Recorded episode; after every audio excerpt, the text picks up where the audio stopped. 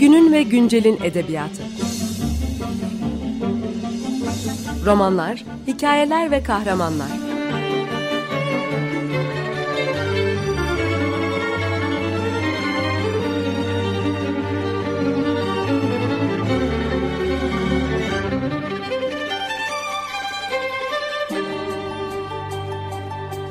Hazırlayan ve sunan Seval Şahin.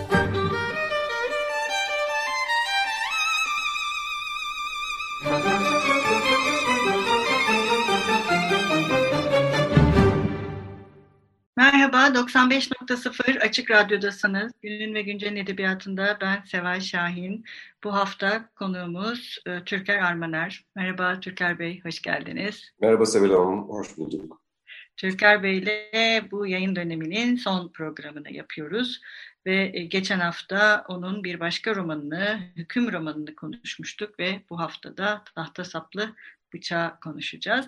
E, şimdi e, geçen hafta konuşmuştuk tarihsellik, bireyin algıları, gündelik hayat, mekan, nesneler arasındaki ilişkiler, e, bu kitapta da aslında bunlar devam ediyor. Tahta saplı bıçakta. Bu sefer e, 1979 yılındayız. 80 darbesinin hemen öncesinde. Darbenin hemen önceki bir e, yılında oldukça Kemalist bir e, aile. Yani hepsine diyebiliriz belki. Münevver Hanım'da bu biraz daha artıyor. Kemalist bir ailenin Karanca'da e, yazlık evlerini geçirdikleri bir zamanla başlayıp sonra bir de çerçe bunun içinde bir iç hikaye daha var. Bu da 1939'da Münevver Hanım'ın Almanya'ya gitmesi. Evet. Almanya'daki e, hayatı da zaman zaman onun hatırladığı evet. bir e, başka hikaye olarak kitapta var. E, bu e, kitapta e, yine e, hüküm romanında olduğu gibi e, kurgu olarak başladığı yere geri dönüyor aslında. Fakat burada hikaye biraz değişiyor. Başladığı yere geri dönme hikayesi. Çünkü aslında e, kitapta bu sefer hiç görünmeyen ve hakkında hep konuşulan bir kahraman var. Ve biz aslında görünmediğini düşündüğümüz kahramanın, tabii spoiler vermeyeceğim, e, aslında bayağı gözümüzün önünde olduğunu ve aslında herkesin önünde olduğunu öğreniyoruz. Bu sefer de işte bu görüntü ve görünme hikayesi, bir şey üzerine düşünme ve içselleştirme hikayesi de e, kitapta böyle bir metafor gibi dolanıyor aslında ve bunun son, sonunda somutlaştığını da görüyoruz.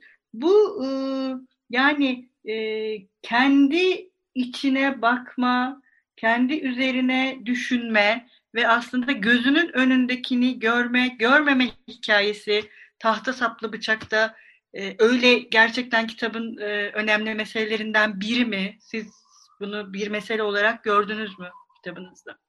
Evet, teşekkür ederim. Ee, ben burada e, e romanı yani 1979 yazının başında geçen romanı yaklaşık bir gün olarak e, tasarladım ve o şekilde kurgu yürüdü. Yani aslında 20 saatte geçiyor. E, fakat kahramanların e, bellekleri üzerinden her birinin gerek birbiriyle kesişen, örtüşen çünkü bunlar e, bir aile, e, kesişen, örtüşen e, yani aynı şeyi yaşayan e, bireyler, gerekse kendi e, özel hikayeleri, e, birbirlerinden sakladıkları hikayeler ya da birbirleriyle e, ilişkilerinde artık aleniyet kesbetmiş e, hikayeler.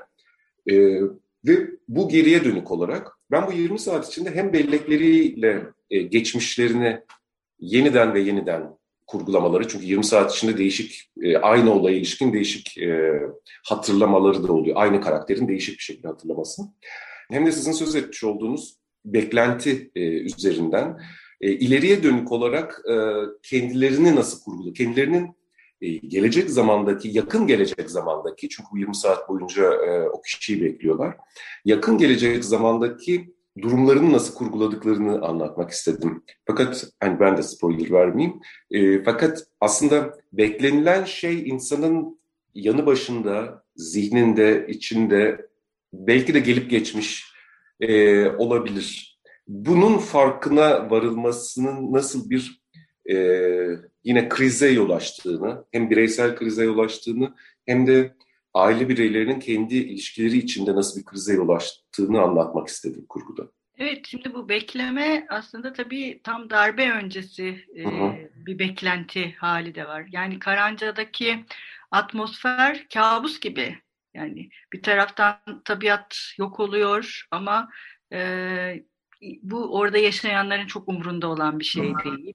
Münevver Hanım ve ailesinin gerçekten çok da umurunda mı onu da pek anlayamıyoruz aslında. Hani onlar bu durumdan etkileniyorlar ama bu etkilenme doğaya karşı yani doğanın yok olmasına karşı bir etkilenme mi yoksa kendi keyifleri bozulacak diye mi bir etkilenme? Bu noktada da bir geliş gidişleri var. Bir de kitapta bir asker var. Yani herkesin çok hürmet ettiği birden e, geldiğinde ve ailede e, işte Serdar'ın tedirgin et, olduğu bir taraftan da. Onun tedirginliğini çok anlayamıyoruz mesela. Bir tedirginliği var. Münevver Hanım'ın bir şeyi var. E, hem bir beğenisi ama bir taraftan küçümsemesi, bir küçümseme de var o askere karşı. Sanki bu hani geçen haftaki e, programda e, mütarekeyi anlatan romanlar ve hüküme başka bir şekilde hani sizin derdinizin böyle bir şey olmadığını, e, zaten mütareke halinde olmanın kendisi üzerine düşündüğünüzü söylemiştiniz. Bu da sanki 79'da hani darbe o koşullarında e, darbeyi hem sezen geleceğe dair sadece kendi hayatlarını değil darbeyi sezen e, bir toplumun ve bu toplumun farklı kesimlerinin e, beklentileri mi aynı zamanda? E, burada da yine geçen hafta konuşmuş olduğumuz Hüküm romanında e, mütarekenin jenerik bir mütareke olarak tasarlamıştım ben. E, burada da yine aslında jenerik bir aile. Ya orta sınıf bir aile, orta üst eğitimi var. Hepsinin eğitimi başka. E, Serdar e, 70'lerin sonunda üniversitede okuyan biri olarak e, askerden tedirgin olması bir şeye e, dahil olmamış olsa bile çok açıkçası şaşırtıcı değil. Çünkü darbe öncesi de sıkı yönetim dönemiydi. E, bu nedenle orta sınıf bir ailenin aslında e, eğitimli bir ölçüde orta sınıf bir ailenin gün, yine gündelik hayatları içinde e, darbeye ya da e, aslında muhtemelen onlar darbe de demezdi. E, Demez, yani evet. olduktan sonra örfi idare ederdi muhtemelen. Evet, E, ya da asker yönetime el koydu derdi. E, kendi ülkelerine ve sizin demin belirtmiş olduğunuz gibi işte orada zehir saçan bir fabrika var. E, ve çevrelerine aslında doğayla bir ilişki de değil. Yani e, söz gelimi onların e, yazlık evindeki bahçelerine ve kendi sağlıklarına hiç ziyan vermese e, onunla uğraşırlar mı ya da kafalarına takılır mı hiç sanmıyorum. E, o dönemin gazetelerini e, taramıştım ben yani e, 79'u baştan sona olabildiğince e, taradım aslında. E, 70 sadece 79 79 işte 80 12 Eylül'üne kadar aslında yani bu roman itibariyle işte yaklaşık bir buçuk sene 15 ay falan taramıştım. E, 79 Haziran'dan 80 Eylül'üne kadar bir beklentinin olduğu çok aşikar. Yani e, bu ille bir istihbari bilginin falan olması gerekmiyor. Yani bir şeyin gelecek olduğu çok e, çok bilinen, çok aşikar ve dolayısıyla da e, hangi şiddeti tercih ettikleriyle e, ikileminde kalıyorlar. O şiddetin nereden geldiği, kimi etkileyeceği ya da kimlerin etkileniyor e, olması değil. Mesela 80 sonrası o e, feci e, yıllarda orta sınıfın açıkçası çok eğer aile etkilenmiş değilse, bir aile bireyi etkilenmiş değilse, orta sınıfın o işkencelerle, e, zulümle, hapisliklerle, duruşmalarla ilgilendiğini hiç zannetmiyorum açıkçası. Dolayısıyla beklentileri de e, benzer e, bir yönde. Yani aileler şunu düşünmemiş anladığım kadarıyla. Yani bu, bu tip aileler dediğim gibi o aileden biri doğrudan doğruya en azından biri etkileniyor değilse niye birkaç yıldır sıkı yönetim var? Zaten e, jandarma, asker her yerde. Niye birkaç yıldır sıkı yönetim var? Bu nasıl e, e, müdahale edilmesi bekleniyorsa edilmiyor da işte 13 Eylül'de yani bir gün içinde neredeyse her şey bıçak gibi kesiliyor. Yani bunun nereden ne geldiğini e, ve nereye gideceğini ve ne olduğunu aslında düşünmeyen aslında e, dünyanın yine her yerinde görülebilecek egoist aile tipi. Mesela şu anda sizinle konuşurken aklıma geldi. Hiç daha önce e, yoktu. E, adını da hatırlamıyorum. En az bir 10-15 yıl önceydi. İspanyol İç Savaşı'nı anlatan bir film mesela. Ee, yani doğrudan doğruya etkilenen kimse yoksa herkes orta sınıf aileler gündelik hayatına devam ediyordu. Ee, hiçbir şey ne Franco ne başka bir şey hiçbir şey umurlarında değildi yani. E, onun e, bizzat aktörleri e, bu işin e, içindeydi. Olumlu ya da olumsuz bir taraftan ya da diğer taraftan. Kayıtsızlık yani. Kayıtsızlık. Dünyaya karşı kayıtsızlık. Aslında birbirlerine karşı kayıtsızlık. Çünkü herkes birbirini kendisinin görmek istediği gibi görüyor. Ve diyalog kurmuyor aslında aile bireyleri. Yani gerçek bir diyalog kurmuyor. Çatışma halindeler. Doğaya kayıtsızlık, siyasete kayıtsızlık. Ama bunların hepsinin ben çok politik olduğunu düşünüyorum. Bütün bu kayıtsızlığın çok politik bir durum olduğunu ve şiddet içerdiğini düşünüyorum açıkçası. Ee, bu nedenle öyle bir aile tasarlamaya tasarlamak istedim. Evet zaten e, nasıl bir şiddete maruz kalındığını da e, kitap kendisi bir e, gözümüzün önünde hem o bıçak neden tahta saplı bıçak hep bir şekilde ortaya çıkıyor. Bunu da görüyoruz zaten. Kitabı okumayan okurlar da bunu e, nasıl şiddetle ilişkilendirdiğimizi görecekler kitapta. Yine bir ara verelim. Bugün ne çalalım? Ne istersiniz? E, bu kez bu romanda geçen, romanın başlarında geçen Schubert'in e, Ölüm ve Genç Kızı olabilir diye düşünüyorum. Merhaba, 95.0 Açık Radyo'dasınız. Günün ve Güncel'in edebiyatında ben Seval Şahin, Türker Armaner'le tahta saplı bıçak üzerine konuşmaya devam ediyoruz. Programın ilk bölümünde tahta saplı bıçakta yine e, tıpkı hüküm romanında olduğu gibi, geçen haftaki konuştuğumuz romanında olduğu gibi Türker Armaner'in tarihselliği, e, fakat bu sefer darbeyi, orta sınıfı ve orta sınıf e, ailelerinin kayıtsızlığını ve bunun e, aslında alttan alta içerdiği şiddeti konuşmuştuk. Buradan e, devam edeceğiz. Şimdi e, kitapta e, bir salhane var. Bu da aslında bir metafor gibi. E, gerçekten bir e, salhane var. E, bunun e, bu salhaneyle yani Karanca'daki salhaneyle Münevver Hanım'ın üniversitedeyken 1939'da e, Berlin'e gönderilmesi, iyi bir eğitim alsın diye e, ve işte gelsin halkına faydalı birisi olsun diye gönderildiğinde bir e, Nazi ile girdiği ilişki var ve e, bu aralarındaki e, konuşmalara e, şahit oluyoruz ama bu konuşmalarda Münevver Hanım'ın ne kadar desteklediği aslında karşısındaki kişinin söylediklerini çok emin olamıyoruz. E, çünkü bazı şeyler ona da dokunuyor konuşurken, kendisine de dokunuyor. E, bu e, küçük yani Münevver Hanım'ın hayatındaki bu hikayeyle çünkü bir taraftan şey diye de düşünüyor ya sonra e, işte bir Nazi ile birlikte oldum ben. Yani bir Nazi girdi hayatıma diye.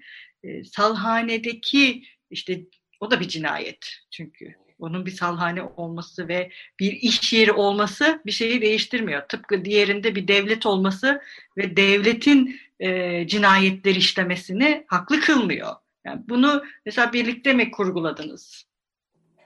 Kitapta. Öyle e, denedim e, birlikte kurgulamayı. Ben benim burada anlatmaya çalıştığım aslında Münevver üzerinden, Münevver'in Almanya'daki dönemi üzerinden ve daha sonra bu dönemi hatırlaması üzerinden e, bir kere o nazi o nazi olmuyor bir süre sonra. Yani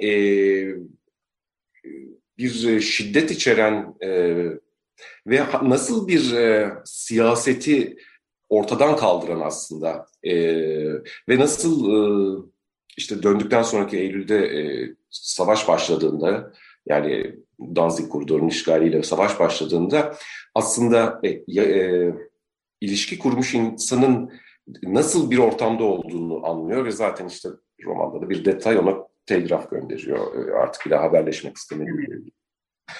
E, dolayısıyla kafasındaki imge Yine 30'lularda zaten o dönem yani herkesin bildiği e, çok kimse Almanya'ya gönderiliyor çeşitli alanlardan. İşte tarihten gönderiliyor, arkeolojiden gönderiliyor. Benim bildiğim jeolojiden gönderiliyor. Yani bunu benim yaptığım hani araştırma, vakit vaktiyle yaptığım roman için araştırmadan da biliyorum. Jeolojiden gönderiliyor. Yani işte 33'te Almanlar yani Naziler iktidara geliyor. E, 33-39 arası Türkiye'den bayağı kimse gönderilmiş ama e, nasyonel sosyalist e, partiye bakış da sonraki gibi bir bakış değil. Yani herkes dost gibi bakıyor anlamında söylemiyorum ama nasıl bir şiddet içerdiğini de fazla görmüş değiller. Yine o dönemki gazeteleri, e, yayınları taradığımda e, görüyorum, e, görmüştüm. Bu nedenle bir münevverin kafasında yani nasıl bir şiddet içeren, siyasi de olmayan bir totaliter vahşet içeren e, bir e, bir yaklaşımın diyeceğim çünkü ben onu rejim olarak göremiyorum yani siyasi bir rejim olarak göremiyorum.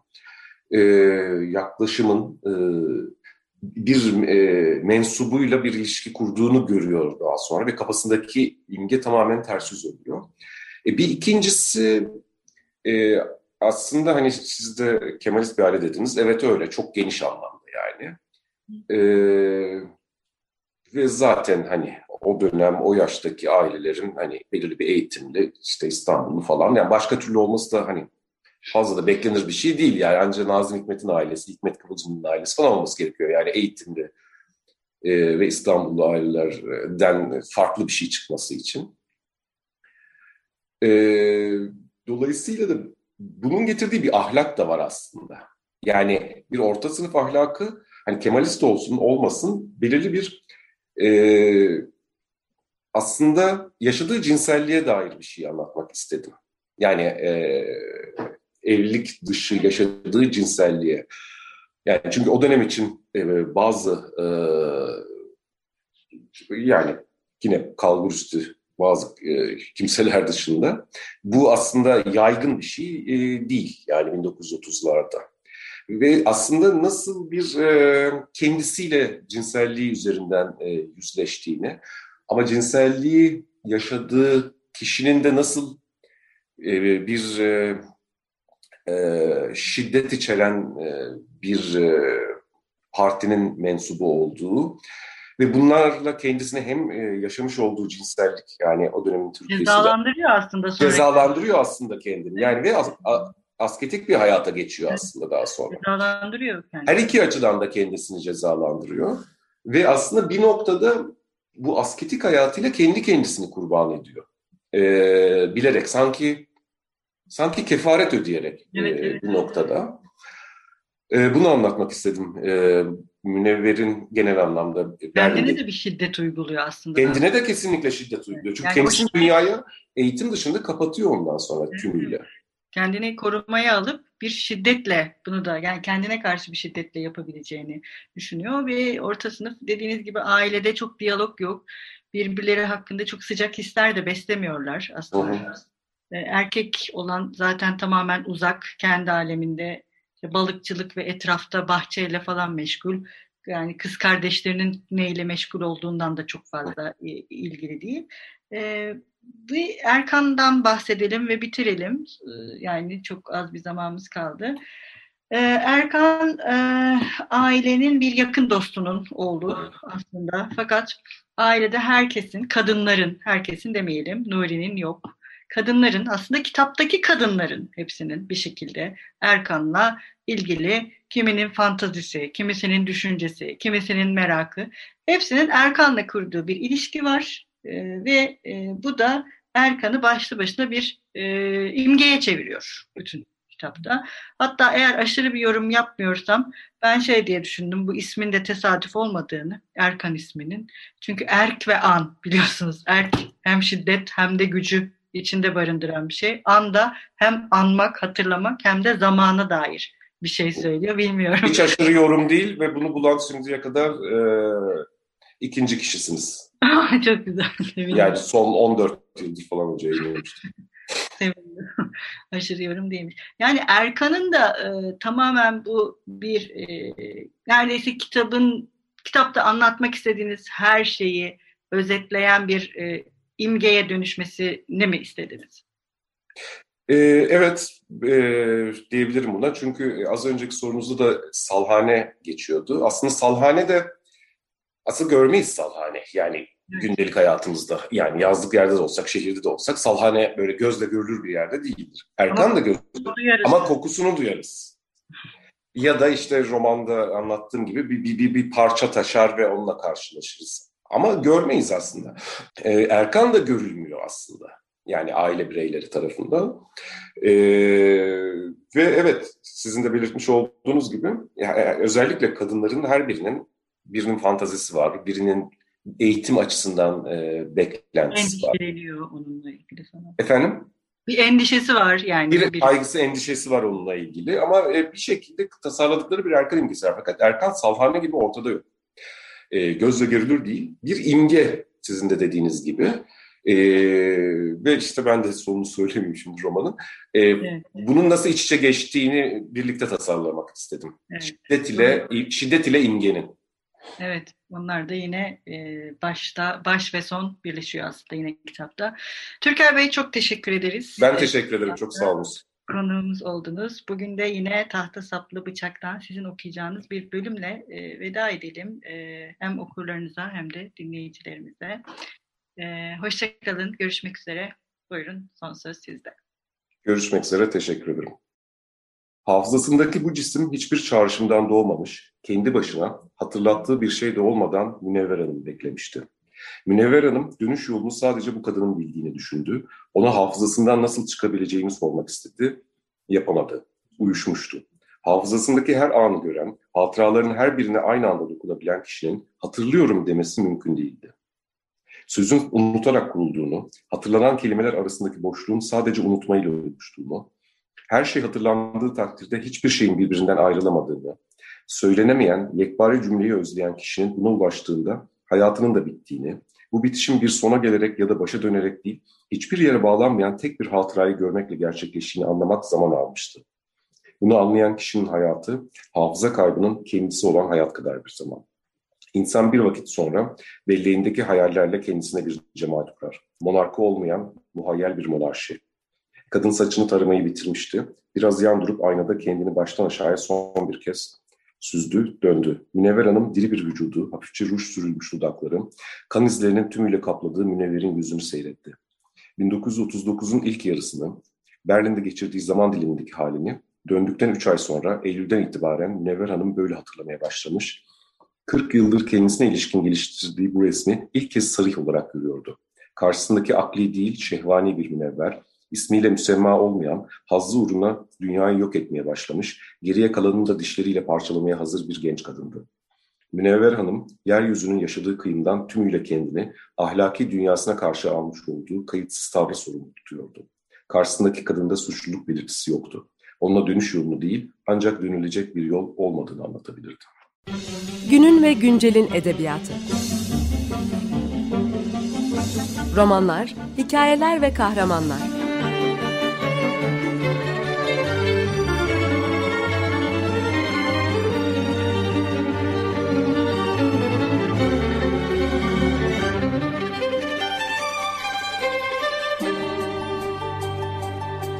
Hazırlayan ve sunan Seval Şahin.